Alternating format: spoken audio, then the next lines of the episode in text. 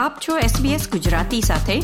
વિવિધ વિષય પર રસપ્રદ માહિતી મેળવો sbs.com.au/gujarati પર. નમસ્કાર. મંગળવાર પચીસમી એપ્રિલ બે હજાર ત્રેવીસના મુખ્ય સમાચાર આપ સાંભળી રહ્યા છો નીતલ દેસાઈ પાસેથી SBS ગુજરાતી પર.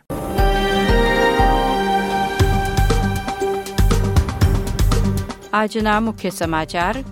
દેશભરમાં એન્ઝેક ડે નિમિત્તે દેશની રક્ષા કાજે શહીદ થનાર તથા હાલ સૈન્યમાં સેવા આપી રહેલા સૈનિકોનું સન્માન કરવામાં આવ્યું.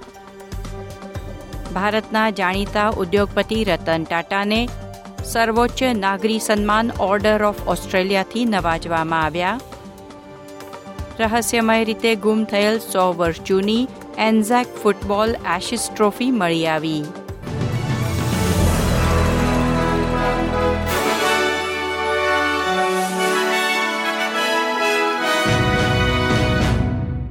પ્રસ્તુત છે સમાચાર વિગતવાર. ઓસ્ટ્રેલિયા અને ન્યૂઝીલેન્ડના શહીદોને શ્રદ્ધાંજલિ આપવા એન્ઝેક ડે નિમિત્તે દેશભરમાં અને વિદેશમાં હજારો લોકો એકઠા થયા હતા.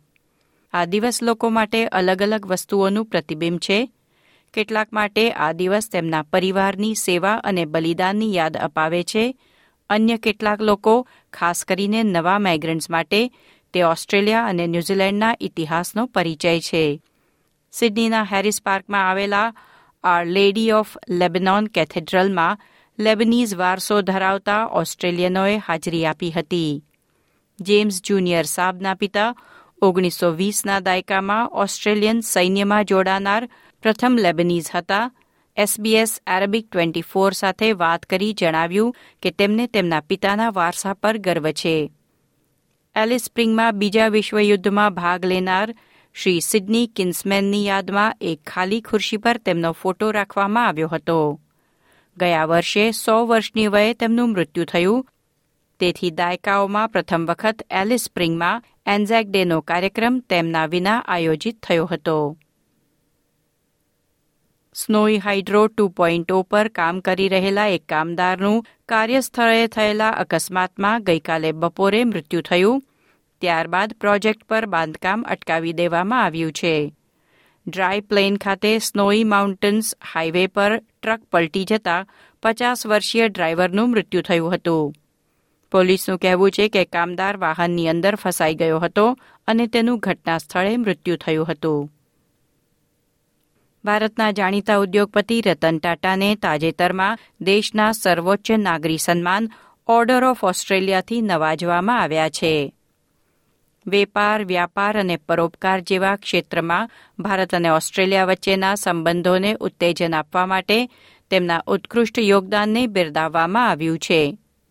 ભારતમાં ઓસ્ટ્રેલિયાના હાઈ કમિશનર બેરીઓ ફેરેલે કહ્યું હતું કે રતન ટાટા માત્ર ભારત માટે જ એક દિગ્ગજ વ્યક્તિ નથી, પરંતુ તેમના યોગદાનની ઓસ્ટ્રેલિયામાં પણ નોંધપાત્ર અસર જોવા મળી છે. આંતરરાષ્ટ્રીય સમાચારોમાં ઇન્ડોનેશિયાના સુમાત્રા દ્વીપના પશ્ચિમમાં સાત પોઈન્ટ ત્રણની તીવ્રતાનો ભૂકંપ આવ્યો છે. દેશના હવામાન વિભાગે જણાવ્યું હતું કે ધરતીની વીસ કિલોમીટરની ઊંડાઈએ નોંધાયેલા આ ભૂકંપને કારણે પ્રદેશમાં સુનામીની ચેતવણી આપવામાં આવી છે. બીજી તરફ, જોઈન્ટ ઓસ્ટ્રેલિયન સુનામી વોર્નિંગ સેન્ટરે કહ્યું છે કે ઓસ્ટ્રેલિયા પર સુનામીનો કોઈ ખતરો નથી. સુદાનમાં આંતરવિગ્રહને પગલે વીસથી વધુ દેશો તેમના રાજદ્વારીઓ અને નાગરિકોને બહાર કાઢવા પ્રયાસ કરી રહ્યા છે. ઓસ્ટ્રેલિયન સરકારનું કહેવું છે કે દોઢસોથી વધુ ઓસ્ટ્રેલિયનો હાલમાં સુદાનમાં છે, પરંતુ સુદાનમાં ઓસ્ટ્રેલિયાની એલચી કચેરી ન હોવાથી તમામનો સંપર્ક કરી તેમના બચાવ કાર્યમાં મુશ્કેલીઓ નડી રહી છે. ખેલ સમાચારોમાં સો વર્ષ અગાઉ બનાવવામાં આવેલી એક ટ્રોફી રહસ્યમય રીતે ગુમ થયા પછી આખરે મળી આવી છે.